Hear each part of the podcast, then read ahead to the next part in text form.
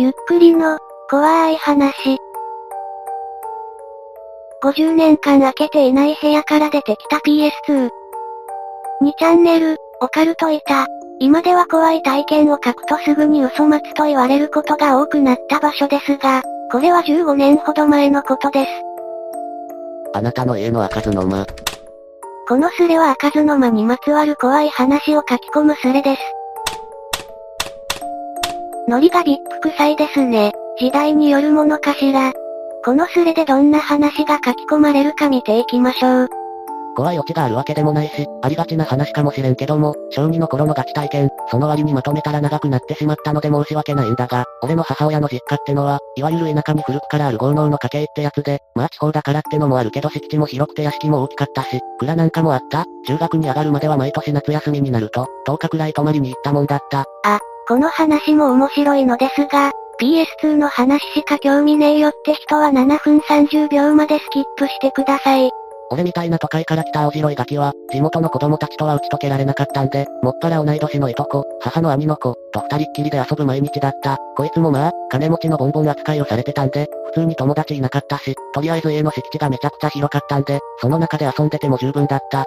ある日の午後、俺たちは昼間でもいくらか涼しい蔵の中で遊んでいた。蔵は2階建てなのだが、1階の半分だけが座敷になっていて、1階奥と2階は物置状態。何をして遊んでたのかも覚えてないが、いつしかとこの間の脇にある押し入れに入っていた。走行しているうちに俺たちは、押し入れの一番奥の床板が外れることに気がつく。外して下を見ると、大人ならちょっと入れなそうな狭い通路みたいになっていた。まだ体が小さかった俺たちは興味に突き動かされ、そこに入ってみることにした。通路は3メートルほどで行き止まりになった。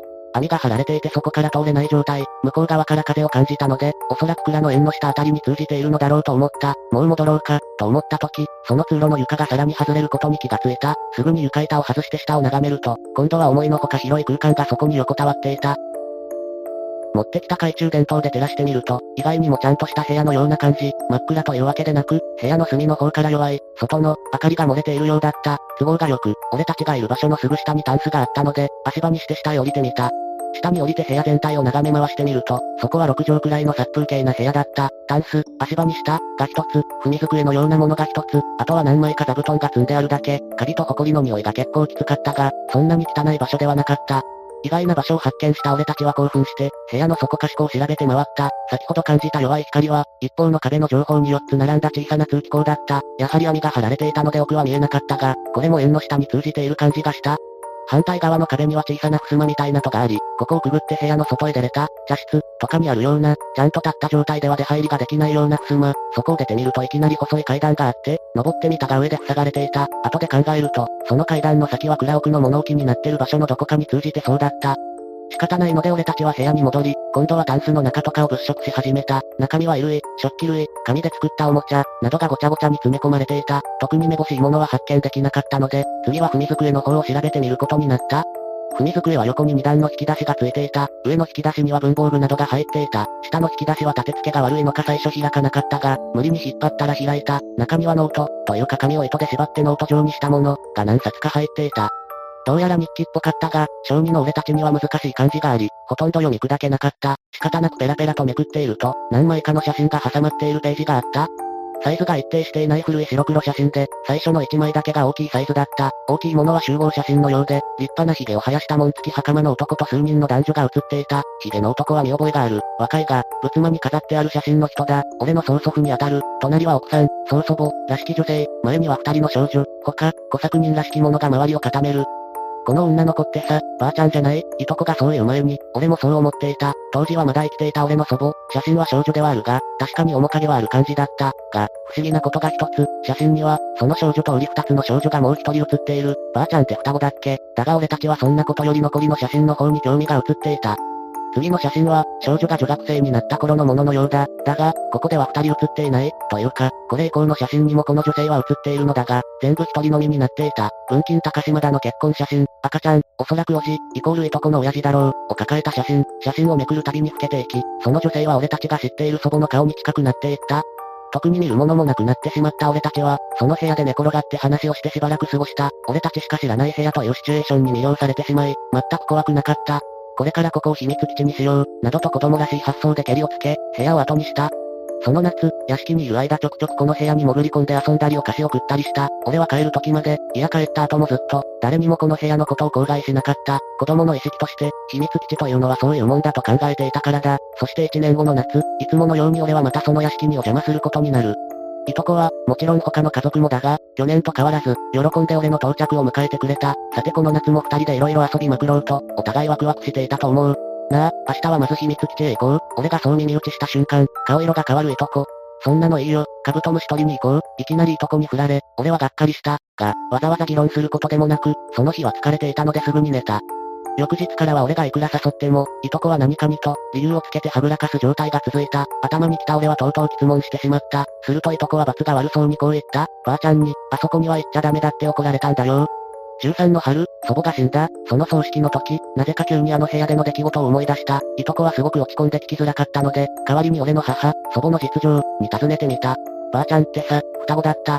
もちろんあの部屋で見た写真について聞いたつもりだ。母は全くそんな話聞いたことがないようで、何言ってんのあんた的な表情しか見せなかった。おじにも、他の親族たちにも尋ねてみたが、反応はやはり似たようなものだった。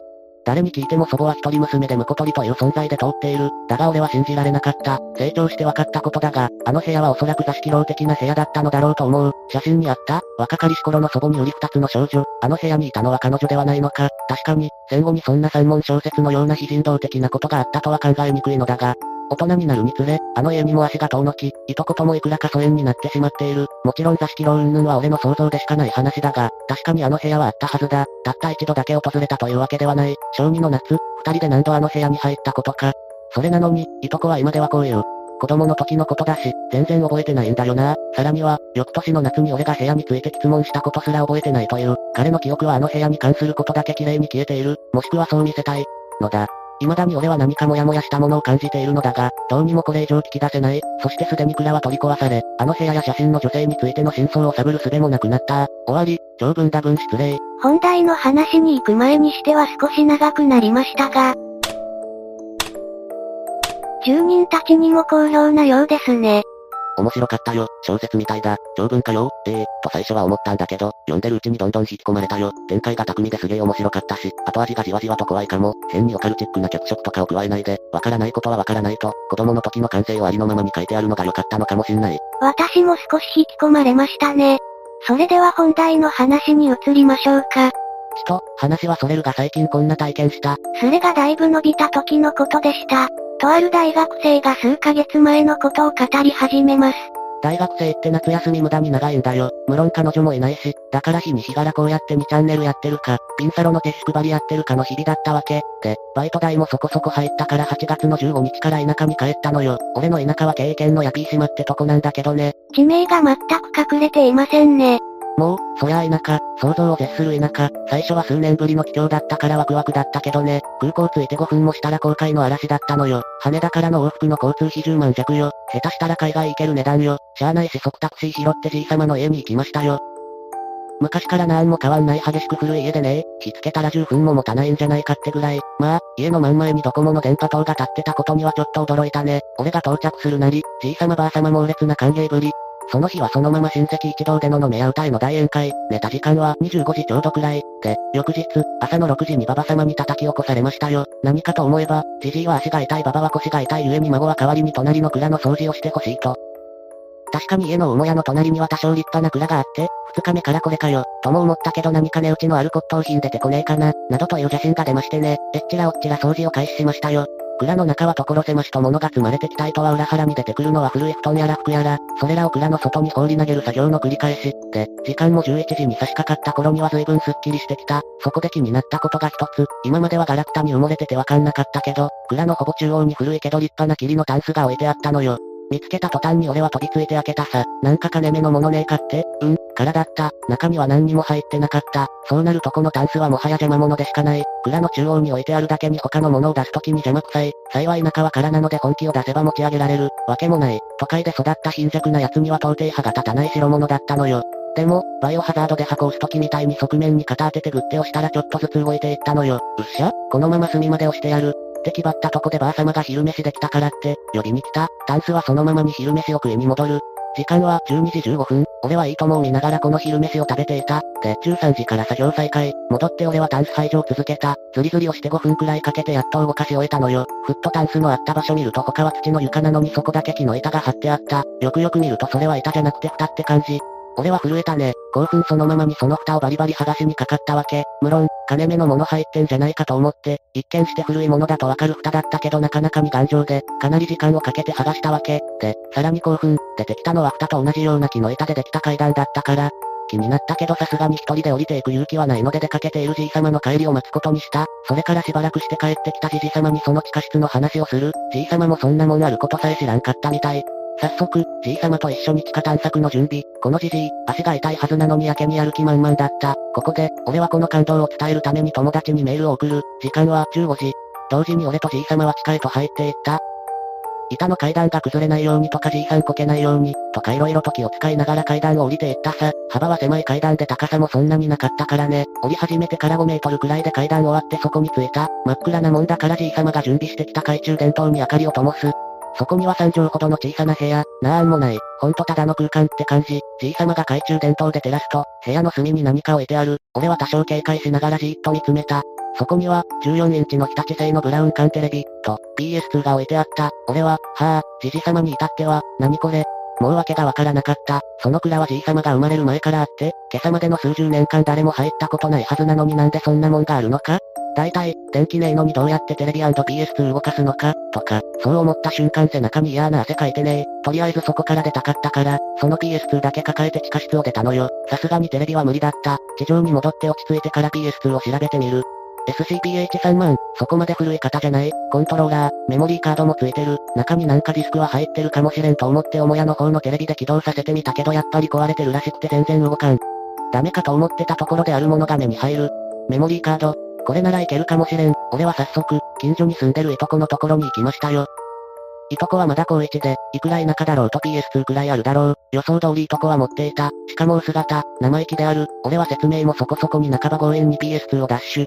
家に戻るとドキドキしながらスロット1にメモリーカードを差し込んだ。電源を入れブラウザを選択。メモリーカード1、メモリーカードは生きていた。さらにデータを見る。いくつかのゲームのタイトルが並んどる。シャドウオブメモリーズ、座面拒否特シミュレーション、シャドウハーツ、カタカムナ、龍が如く、以上の5タイトルのデータ、で、それぞれ三角ボタンの詳細設定ってやつで見ていったさ。これが更新日時です。日付を見ると龍が如くが一番最後で、蔵に突入したのが8月16日午後3時。蔵に入る直前まで誰か龍が如くやってたのかね。ここで彼の話は終わっています。つまり5分の1から読めば、いとこの PS2 を蔵に放り込んで自宅に帰ったってことか。確かに書き出しが5分の5からになってたね。ただのミスだろうけど。怖い蔵の掃除中に何者かが壊れた PS2 でゲームやってたってことなのか。蔵の掃除してる間中、その床下で誰かが PS2 やってた、ってことじゃね。みんな考えることは同じですね。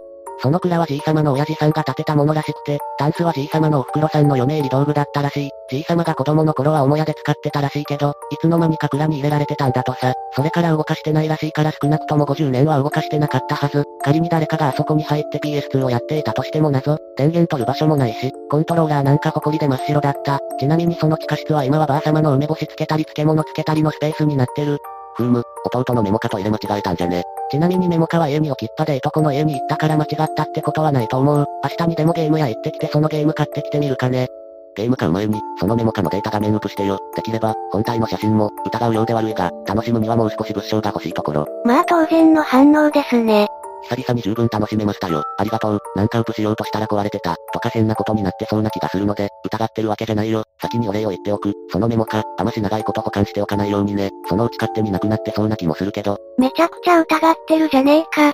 うん、買えなかった。お金ないってこんなに辛いことなのね。壊れた PS2 横浜まで運ぶほど荷物余裕なかったから本体はないけどメモ変わるよ。ウプも大丈夫だけど、あれって本体設定で時間動かしたりできるから証拠としては乏しくね。まあ、それでもいいと言ってくれるならウプしますせ。あと、568非常に申し訳ないけど、ウプの仕方教えてくれません。画像ウプしたことないヘタレなもんで、お、ウプできる。ちょっと今時間ないんで、詳しいことはまた後でなんだけど、とりあえずデジカメあるか、シャメか、環境を教えてけろ。実は昨日のうちにデジカメで撮った、あとはウプするだけ。言っとくけどびっくりするようなオチはないぞ。ここはあくまで開かずの間のスレだからな。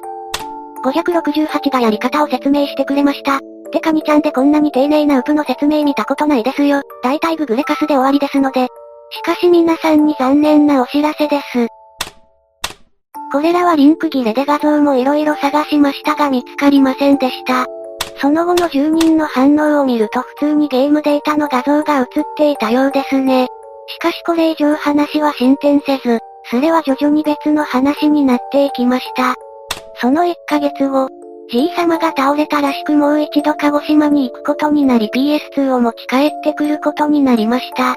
画像を上げてくれましたがリンク切れ、ピップは流れるのが早いからな。俺もよく悔しい思いをする。見れなかった人のためにテンパりしておく。できる男が再ウプしてくれていて未だにリンクが生きてました。まあ普通の PS2 なのでいくらでも用意できるとは思いますけどね。この後も PS2 の主はすれにちょくちょく出てきていましたが残念なことに謎は解けませんでした。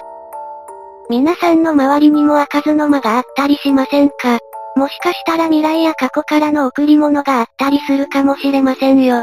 動画にまとめていて思ったのですが、本題の PS2 の話より最初の話の方が面白かった気がしてきました。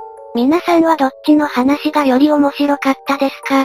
ぜひお聞かせください。ご視聴ありがとうございました。